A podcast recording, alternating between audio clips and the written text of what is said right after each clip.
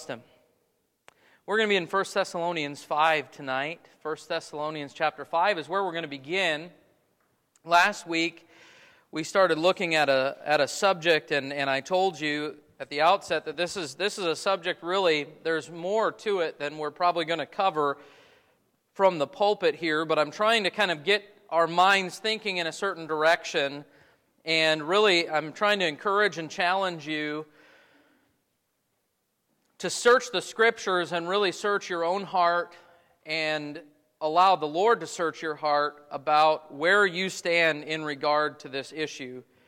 And last week we, I preached you a message entitled Wholly Sanctified, and it came from this verse where we're going to begin tonight, 1 Thessalonians chapter 5. If you're able to stand with me, would you stand as we read this one verse of Scripture together, two verses really? As we honor the Lord's word, and we will read 1 Thessalonians 5, beginning in verse 23.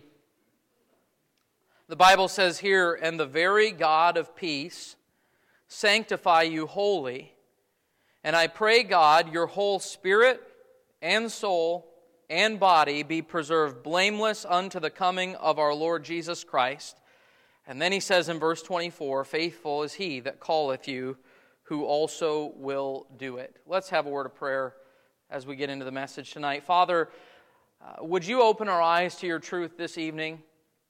Help us, Lord, to understand this very important subject as we try to understand who we are in light of, of you and your word and your expectation for us. And Lord, would you give me the wherewithal to communicate your truth from your word? And Lord, help us to see this subject through, through the scriptures and uh, not just man's opinion, but Lord, what your word has said. And would you help us, Lord, to be wholly sanctified, wholly given over to you, set apart for your glory in every way. I pray for all of your people here tonight that we would, as we sang about uh, a few moments ago, that we would be pressing on, that we would be gaining higher ground, that we would be growing in grace and in the knowledge of our Lord and Savior Jesus Christ, which would also in turn give us greater knowledge and understanding of ourselves and who we are in Christ. And Lord, for anyone who is here tonight that does not know Christ as their Lord and Savior, I pray that you would help them, them to see themselves as you see them tonight, and that they would realize their need for a spiritual rebirth they would be born again and enter into your family and be sanctified for your glory. We ask all these things now in Jesus' name. Amen. You can be seated. Last week, we just touched on this subject. Verse 23 The very God of peace sanctify you wholly.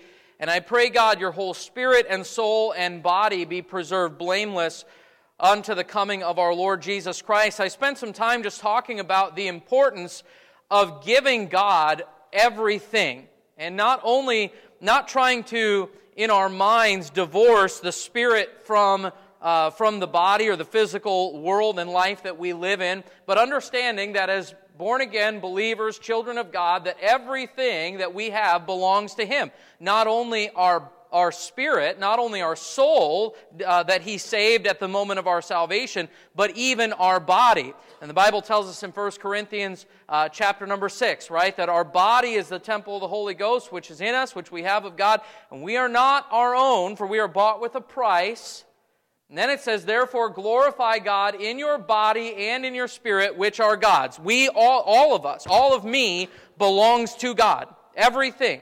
And so that should affect the decisions that I make, not only in regard to my spiritual life, but also my physical life. That the, the decisions I make ought to be in submission to the will of God, understanding that God owns me, all of me. And tonight I want to just kind of carry that thought forward a little bit more as we consider what it really means to be a three part being. Notice he said there in verse 23 I pray God your whole spirit and soul and body be preserved blameless unto the coming of our Lord Jesus Christ. And, you know, most, most Christians probably understand this, but a lot of the world does not understand this. You are actually not just a physical being, You're not just a body. You are not just a soul. You are a three part being created in the image of God, spirit and soul and body. Now, here, here is one area, by the way, that uh, atheists, evolutionists fail to really understand uh, who we are and our makeup. Because if when you approach life from a naturalistic point of view and you basically assume that man is just a physical being, just like an animal or a plant or whatever the case is. It's just a, a series of, of chemical reactions, a, a, a, a mixture of a bunch of diff- different cells that happens to live and function for a period of time. There are some very important unanswered questions.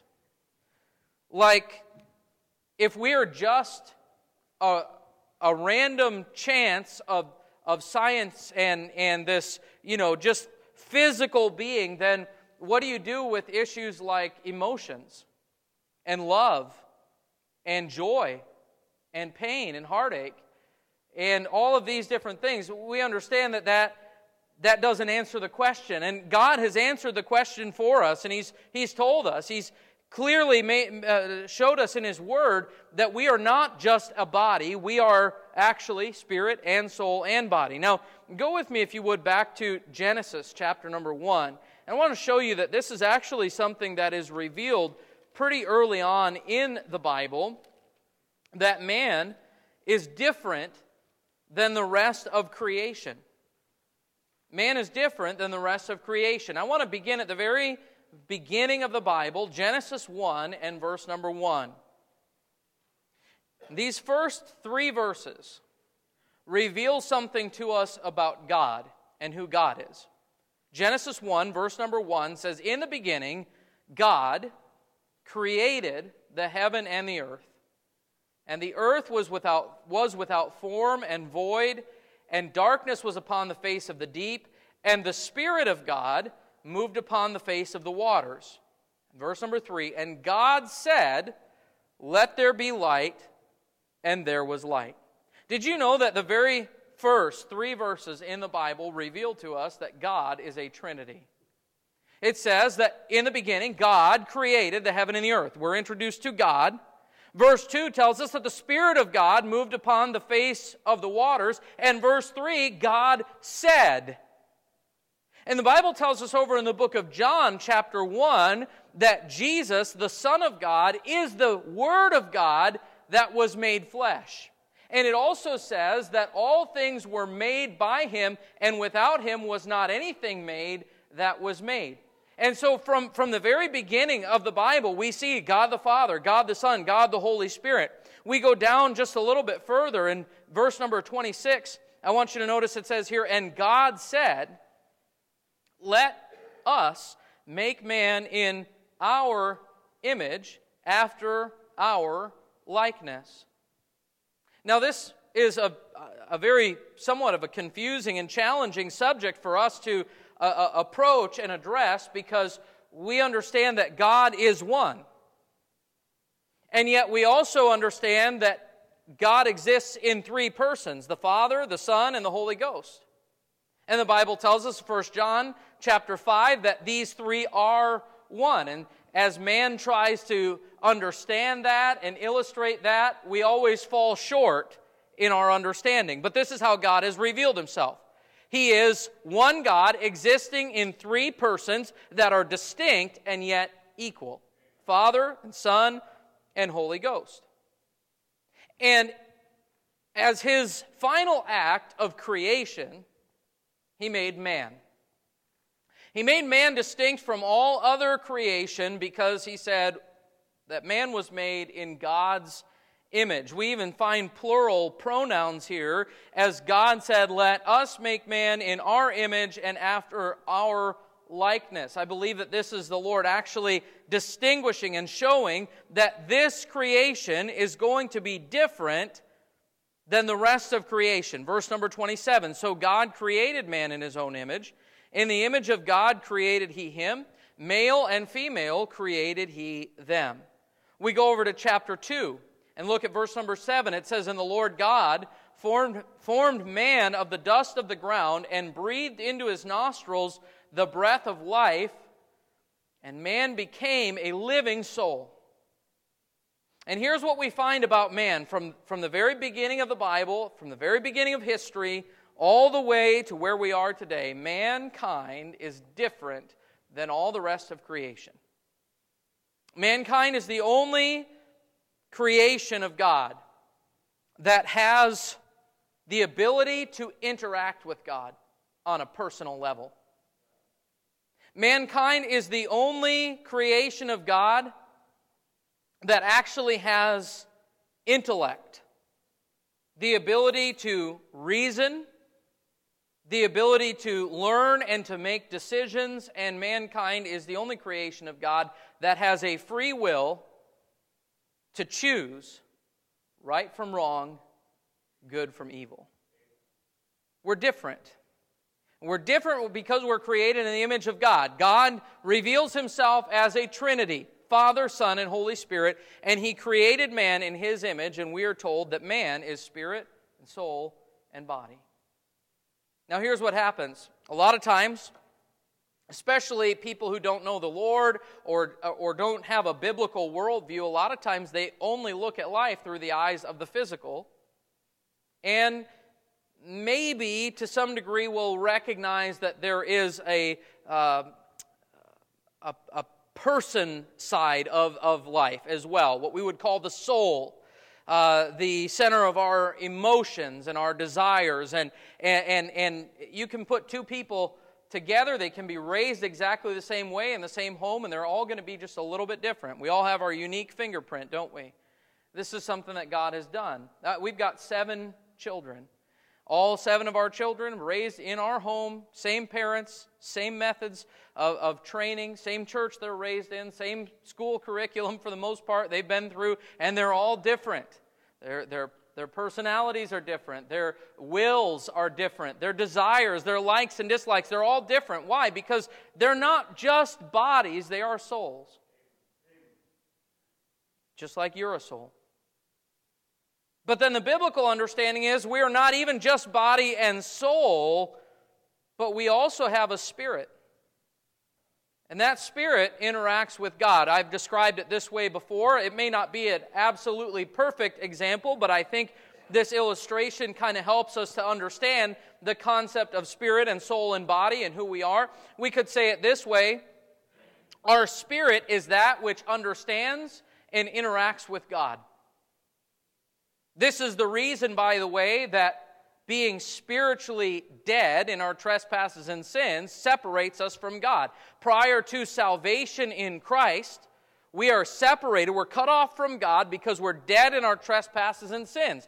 We have no access to God. You remember Adam and Eve sinned? The first thing they did when they heard the voice of the Lord God walking in the garden, what did they do? They hid themselves because sin separates between us and God. God even said it, your iniquities in the book of Isaiah have, have separated between you and your God, and, and, and, your sins have hid his face from you. And so, so sin separates us from God. And this is why Jesus said to Nicodemus, Ye must be born again. Except a man be born again, he cannot see the kingdom of God. Nicodemus was confused about that. You remember? He said, Well, how can a man be born when he is old? Can he enter the second time into his mother's womb and be born? And Jesus had to explain to him, well, there's a difference between that which is fleshly and that which is spiritual. He said, That which is born of the flesh is flesh, and that which is born of the spirit is spirit. And he's saying, if you, if you want to know God, if you want to be in the presence of God, if you want to go to heaven, there must be a time in your life where you are born again spiritually, because until you are born again, until you have been saved, you are separated from God because of sin. And our spirit is that which understands and interacts with God. I think we could say it this way it is our soul that knows, understands, and interacts with other people. Have you ever fallen in love with someone? I know I have. She's not even nodding. I don't know. I don't get it. But anyway, when, when you fall in love with someone, We use that term. I know that's, that's kind of a silly term in a lot of ways. But when you love someone and you're drawn to them, it's not just their physical looks that attract you to them, though you may be attracted to that, but it's their personality. It's who they are. It's the way that they think and, and, and commonalities that you have. And there are some people that you just kind of click with more than others. Why? We're all souls. And our souls interact with other people's souls. We're, we're distinct and different. We have a spirit and we have a soul, and then we have a body. And our body is that which interacts with the world around us. We've got our five senses. We can see and we can hear and we can touch and we can taste and we can smell. And, and it's our body that kind of connects us to the physical world that we live in. But as we spoke about this morning from, uh, from, the, the, from 2 Corinthians there, where Paul is talking about uh, groaning and desiring to be, uh, uh, to be unclothed from this physical earthly tabernacle or house that he lives in and being clothed with that heavenly home. We understand that the body that we live in is really just a temporary dwelling place while we're here on this earth. I remember that uh, that I had this realization as a young child. I, I, can still, I could take you to the very place. I was walking through our house as a little kid, and I, I don't remember what it was. I, I, I reached down and I picked something up, and I looked at my hand, and I thought, you know, it's interesting. This body is not me. I mean, inside of the body is me, but the body is just a body. I mean, I could be in a terrible accident and totally disfigured and look entirely different. Or I could dye my hair or shave my head, or I could do all kinds of different things. And changing my appearance and changing things about my body doesn't change who I am. Because the body is that is just that. It's a body, but it's not really me, right? I, I, I am someone else. The body is just part of me. It's just part of who I am. And so this is, this is the way that God designed us. We're not just a one part or even a two part being. We are a trinity in a sense, like, like God. We're created in the image of God, and we are spirit and soul and body. And as we talked about last week, God wants all of it. And He wants us to be holy, sanctified, given over to Him, not just in one area or in, in, in certain ways, but in every way. But tonight I want to show you that our spirit and our soul and our body, though they are distinct and separate, actually are more interconnected than we may realize. Your, your physical body is actually more a part of you than you might realize, and it has more of an effect on your spiritual life than you might realize. And the opposite is also true. Your spiritual life has more of an effect even on your emotional well being and your physical well being than you might realize. I want to show you a couple examples of this in Scripture. If you'll go with me James chapter number 5. James chapter 5. And I want to show you an example of one way that your spiritual life can affect your physical life. James chapter 5.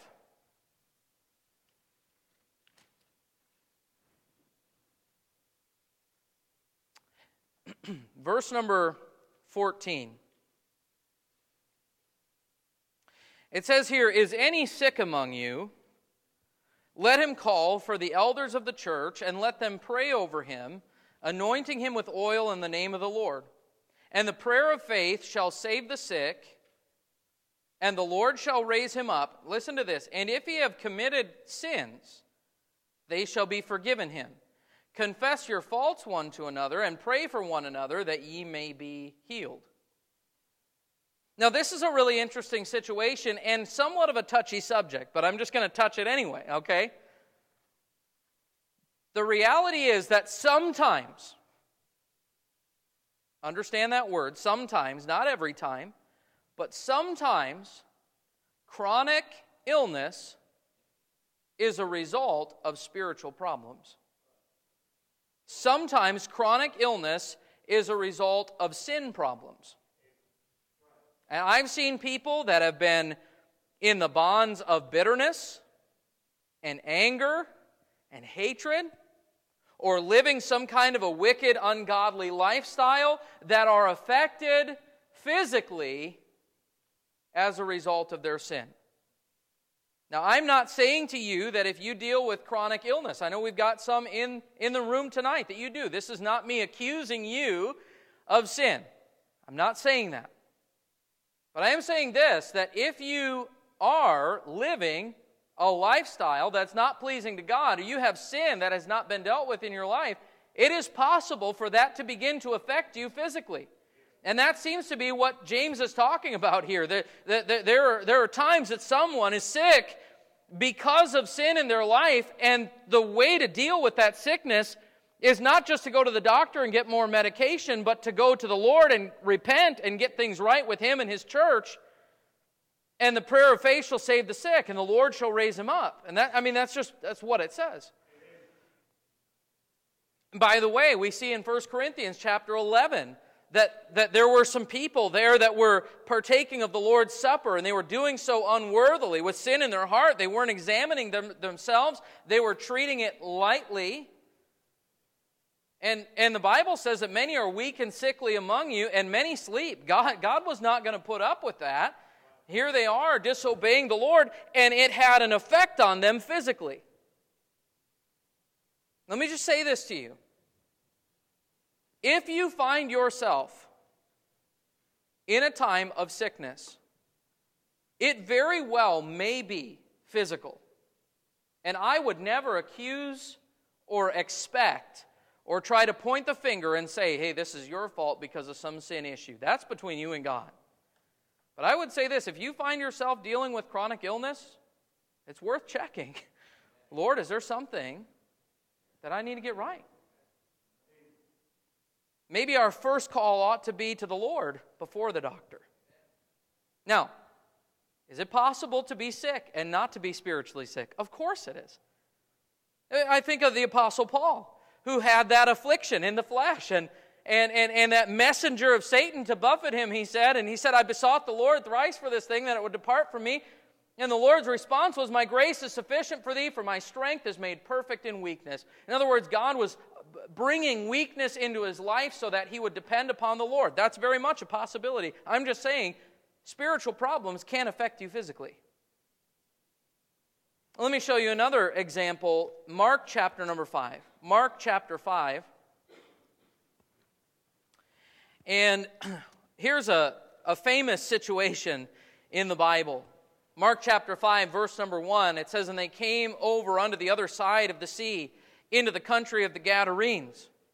And when he was come out of the ship, immediately there met him out of the tombs a man with an unclean spirit, who had his dwelling among the tombs. And no man could bind him, no, not with chains, because that he had been often bound with fetters and chains, and the chains had, uh, had been broken, or I'm sorry, the chains had been plucked asunder by him, and the fetters broken in pieces. Neither could any man tame him. And always, night and day, he was in the mountains and in the tombs, crying and cutting himself with stones. Now, if we put this man in modern day America, we would diagnose him with a mental disease, would we not? We would look at him, and, and I don't know, maybe the psychiatrist, maybe the doctors would say he's a paranoid schizophrenic. Maybe, maybe there would be some other kind of a diagnosis. Most of us lay people would probably say, he's crazy. He is out of his mind. He needs help. It was a mental problem, right? But it wasn't just a mental problem, it was a spiritual problem because it says he had an unclean spirit. And of course, then the Lord deals with that. He casts these unclean, this unclean spirit, in fact, these many unclean spirits out of the man. And it says in verse number 15, and they come to Jesus and see him that was possessed with the devil and had the legion sitting and clothed and in his right mind, and they were afraid. Why were they afraid? Because Jesus just fixed this problem that no man could fix. The man who had been totally out of his mind, an incurable mental disease, is now sitting and clothed and in his right mind. Why? Because that which was manifesting itself mentally was actually a spiritual problem. We actually have examples of this, folks, throughout the Bible. We, we find that there was even a, at times a, a deaf or a dumb spirit that, that the Lord would rebuke, and someone would receive healing physically because of this. And sometimes that which is spiritual affects us physically. Let me say this also, though. That which is not only spiritual, but that which is emotional will affect you both spiritually and physically. Think about this. Have you ever gone through a time of deep tragedy and loss in your life? Is it not all consuming? It, it, I mean, it, con- it controls everything. One of, one of the first things that I do in grief counseling and trying to help people who are going through times of loss is I say, listen, there are two things that you need to really seriously watch for and pay attention to. As you're dealing with this emotional problem, you need to watch your physical body and your spiritual life. You need to take care of yourself physically. You need to make sure that you're sleeping enough at night. You need to make sure that you're eating the right kinds of foods. You need to be putting the right nutrition in because your body will be affected. Oh, by the way, you better watch your spiritual life. Because in a time of loss, in a time of grief, you know what happens? You can become bitter, you can become angry, you can become distant from God. And this is no time to be becoming distant from God. You need to draw close to Him, draw nigh to Him, and He'll draw nigh to you. But you've got to focus on that and really work on that because you're not going to desire to. Let's just be real honest. When, when we're grieving, when we're in deep sorrow, who wants to get up in the morning, read their Bible, and pray? A lot of times our mind is so consumed with what's right in front of us, we can't even think clearly. By the way, if you have physical problems, and those of you who do deal with physical issues in your life, know it affects you emotionally and spiritually, does it not? People who deal with chronic disease, chronic illness, you know what often goes along with that? Depression, anxiety. That's somewhat understandable. Discouragement. And oftentimes, a distance from God. I'm just saying, we're more interconnected a lot of times than we realize. It's not just the spirit, and it's not just the soul, and it's not just the body. These are not three distinct and separate parts that never interconnect and interact with one another. Actually, these are three parts uh, that, that make up who we are, and if one is affected, the others will be affected.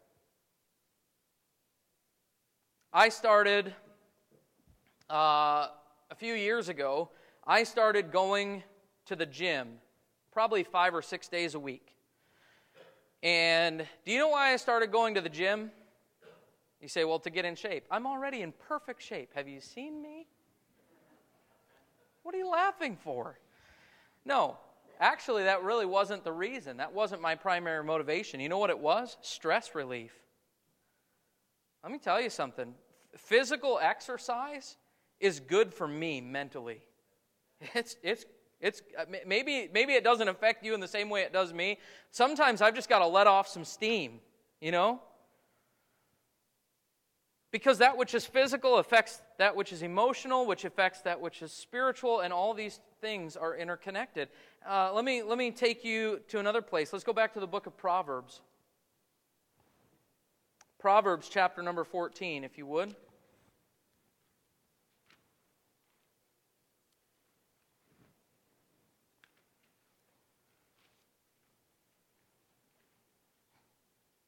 Proverbs 14, verse number 30.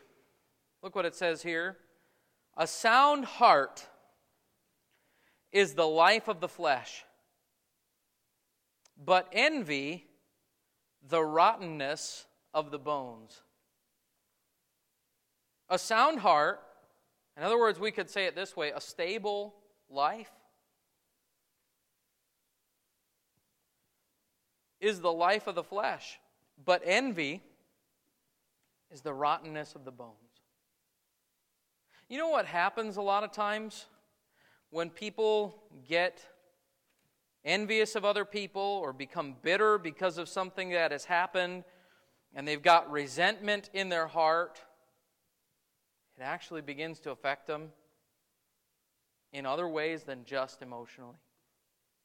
It does affect them physically go forward a couple chapters, or three chapters, chapter 17.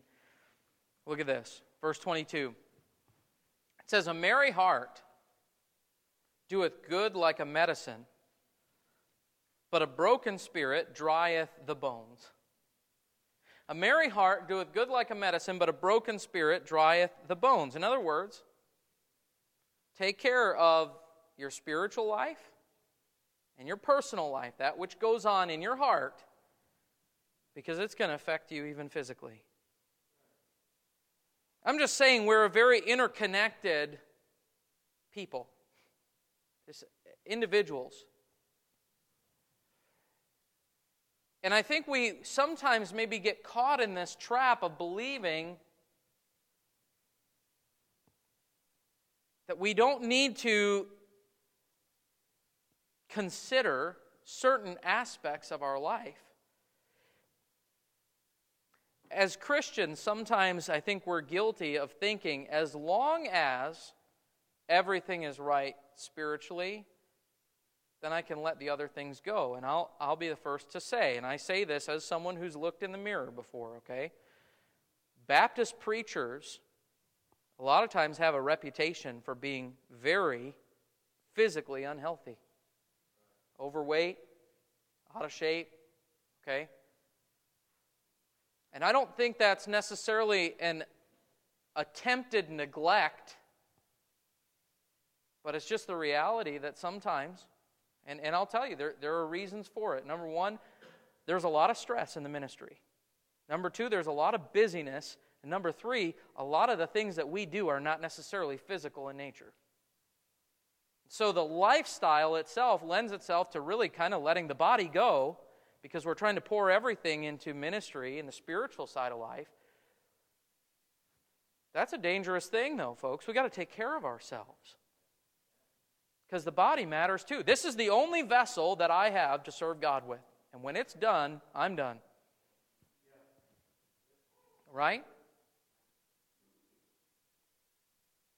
But then I would have to say that much of the world spend so much time and effort and energy and even money trying to care for the things of this life and this body never really takes the time to even consider the spirit my relationship with god.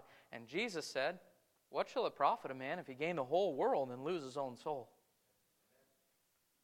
And so the, the purpose and the point of this message and really just trying to get us thinking in this way is to say, between you and God, examine yourself.